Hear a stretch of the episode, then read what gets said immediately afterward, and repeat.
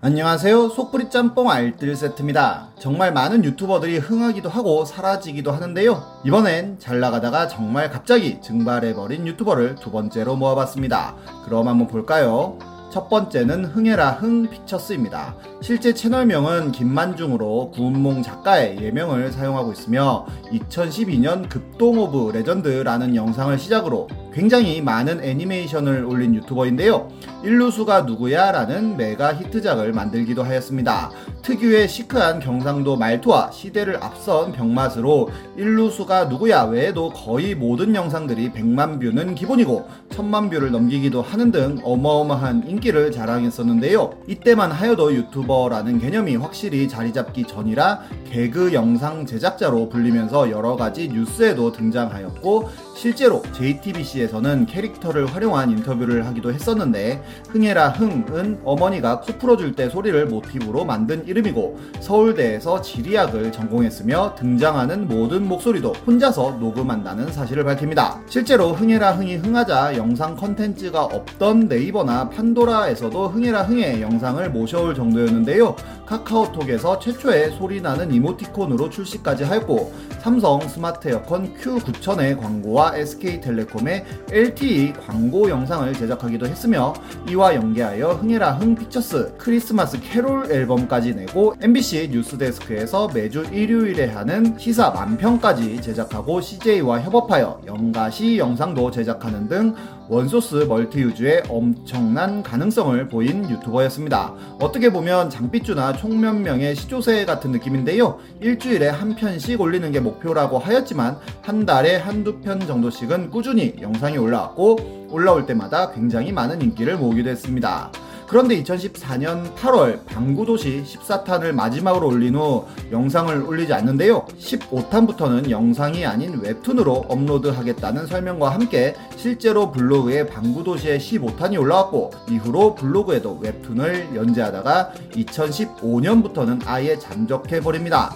많은 사람들이 그의 영상을 기다렸지만 올라오지 않자 한 네티즌이 그의 메일로 현재 근황에 대해 물어보는데요. 어떤 사정이 있는지 궁금하다는 메일에 아주 짧은 답변이 왔는데 현재 다른 일을 하고 있으며 군대는 2004년 전역했다는 내용이었습니다.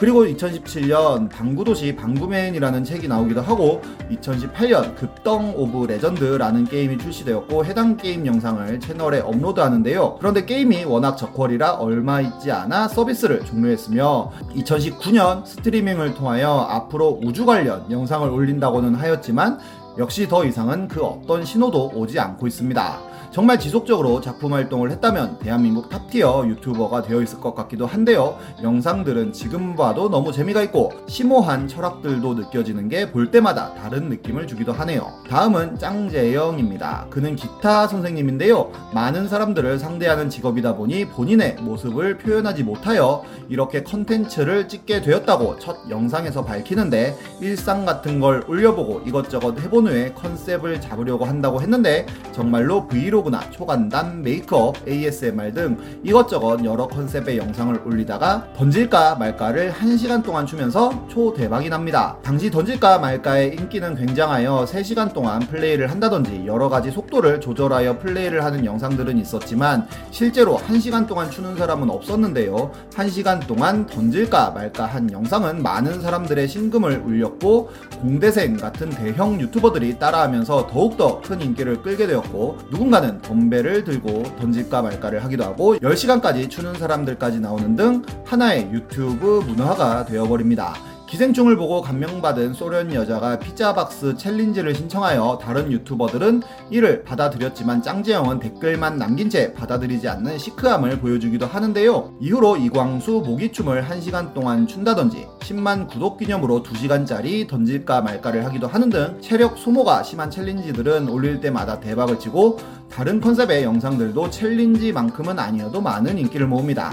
그러던 중 작년 8월 안녕하세요 짱재영입니다 라는 영상을 업로드 하는데요. 울먹거리는 얼굴로 구독자분들이 밥은 잘 먹는지 아픈 데는 없는지 걱정이 된다며 안부를 묻는 영상을 올리고는 그 이후로 영상을 올리지 않습니다. 인스타그램에는 종종 사진들이 올라오긴 하지만 유튜브에는 영상이 올라오지 않는데요. 1년치 던질까 말까 준비하느라 못 올리고 있다는 댓글이 현재의 베플인데 한달 달짜리라도 올라오면 재밌을 것 같네요. 다음은 드럼좌 빅터한입니다.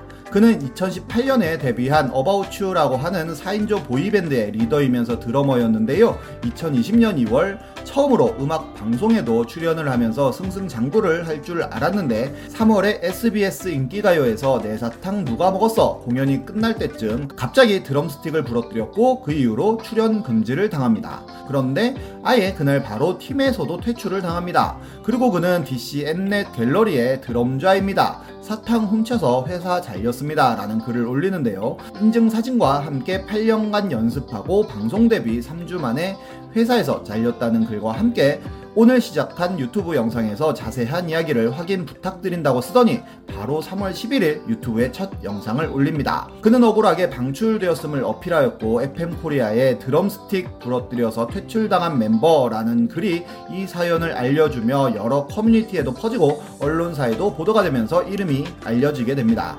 브라질 혼혈로 굉장히 이국적인 외모이지만 유창한 한국어 실력에 더 유창한 말빨로 반전 매력을 보여주기도 하였고 드럼 실력도 굉장히 좋아 그의 채널은 하루 만에 5천명이 넘게 구독하게 됩니다. 그런데 팬코리아에는 다른 글이 또 올라오는데요. 이미 빅터아는 리허설 할 때부터 태도가 안 좋아서 경고를 받았었고 가위를 찾길래 가위를 줬더니 가위로 팔뚝에 큰 상처를 냈다고까지 하는 썰이었습니다. 그런 상황에서 스틱까지 부러뜨려 어쩔 수 없이 회사에서 방출시켰다는 건데요. 8년 동안 회사에서 투자하였는데 스틱 부러뜨렸다고 퇴출시키는 미친 회사가 어딨겠냐며 회사도 엄청나게 큰 손해를 감수하고 글을 내보냈다는 내용이었습니다. 그리고 본인의 인기가요 출입증까지 인증을 하는데요. 그러자 빅터아는 바로 다음날 우통을 까고 드럼 치는 영상을 올려 상처가 보이지 않는 팔뚝의 모습을 보여주었고 선명한 복근까지 보여주면서 이게 또 더 큰 화제가 되어 오히려 어바웃슈 때보다도 더 큰 인기를 모게 됩니다. 순식간에 10만 명의 구독자를 모으는 등 유튜버로서 승승장구하게 되는데요. 실버 버튼에 채널명을 잘못 적어 부재시 경비실에 맡겨주세요를 받기도 했습니다. 그런데 유튜브를 개설한 지 4개월이 되었을 때 이전 소속사로부터 명예훼손 혐의로 경찰에 피소 가 됩니다. 소속사와의 계약이 해지되지도 않은 상황에서 실제로는 가위로 상처를 내면서 여성 스태프를 협박하여 퇴출했지만 그저 드럼스틱 부러뜨려서 퇴출되었다는 주장을 해 명예를 훼손시켰다는 이유였습니다. 그리고 그날 빅터 한의 측근이 인터뷰를 했는데 매운 음식을 못 먹는 빅터 한을 데리고 매일 매운 음식을 먹였다든지 소속사의 직원들이 빅터 안에 외모 비하를 하는 등의 따돌림을 했다는 내용이었습니다. 그리고 얼마 후 국민일보에서 빅터 한과의 인터뷰를 했는데 소속사에서 회계 업무를 맡기기도 하고 그만 혼자 놔둔 채 다른 멤버들만 이동시키기도 하고 헤어나 메이크업 비용 등을 사비로 해결했다는 등 부당한 대우를 받았다는 내용의 공황 장애와 우울증이 있어서 증상이 심해질 때는 몸에 작은 상처를 내기도 하여 3월 8일 그날에도 상처를 내긴 했지만 그 누구도 협박하진 않았다는 내용인데 기사가 곧 언론사의 요청으로 삭제됩니다. 결국 3월 8일 드럼스틱을 부러뜨린 그 방송날에 가위로 상처를 낸 건 사실이지만 빅터한 입장에선 공황 때문에 어쩔 수 없이 했던 행동이었고 이로 인해 스텝에게 미안함은 느끼지만 협박을 하진 않았다고 주장을 한 건데요. 이는 영화 라쇼몽처럼 같은 사건이라도 보는 사람들마다 느끼는 감정이 다르고 본인이 처한 상황에 따라 말이 다를 수밖에 없었던 것 같기도 합니다. 그리고 빅터한은 유튜브 영상을 올리면서 적은 금액이라도 후원해 주시면 감사하겠다면서 투네이션 링크도 함께 올리는데요. 그리고 10월 4일 라이브를 통해 1심에서 승소하였고 소속사가 넣은 연예 활동 중지 가처분 신청 역시도 기각되었음을 알렸고 허위 사실 적시 명예훼손 소송에서도 무혐의 처분을 받습니다. 하지만 바로 소속사에서는 항고를 하는데요. 이후로 그는 솔로로 싱글 앨범을 내기도 하고 나름의 활발한 활동을 하다가 7월 말에 앰프 뮤직이라는 곳에서 빅터한을 상대로 제기한 방송 출연 및 연예 활동 금지에 관한 가처분 소송에 대해 서울 중앙지법 민사 50부가 인용 결정을 내렸다는 기사가 나오더니 이번 달 초에 정말로 갑자기 채널과 인스타까지 삭제됩니다.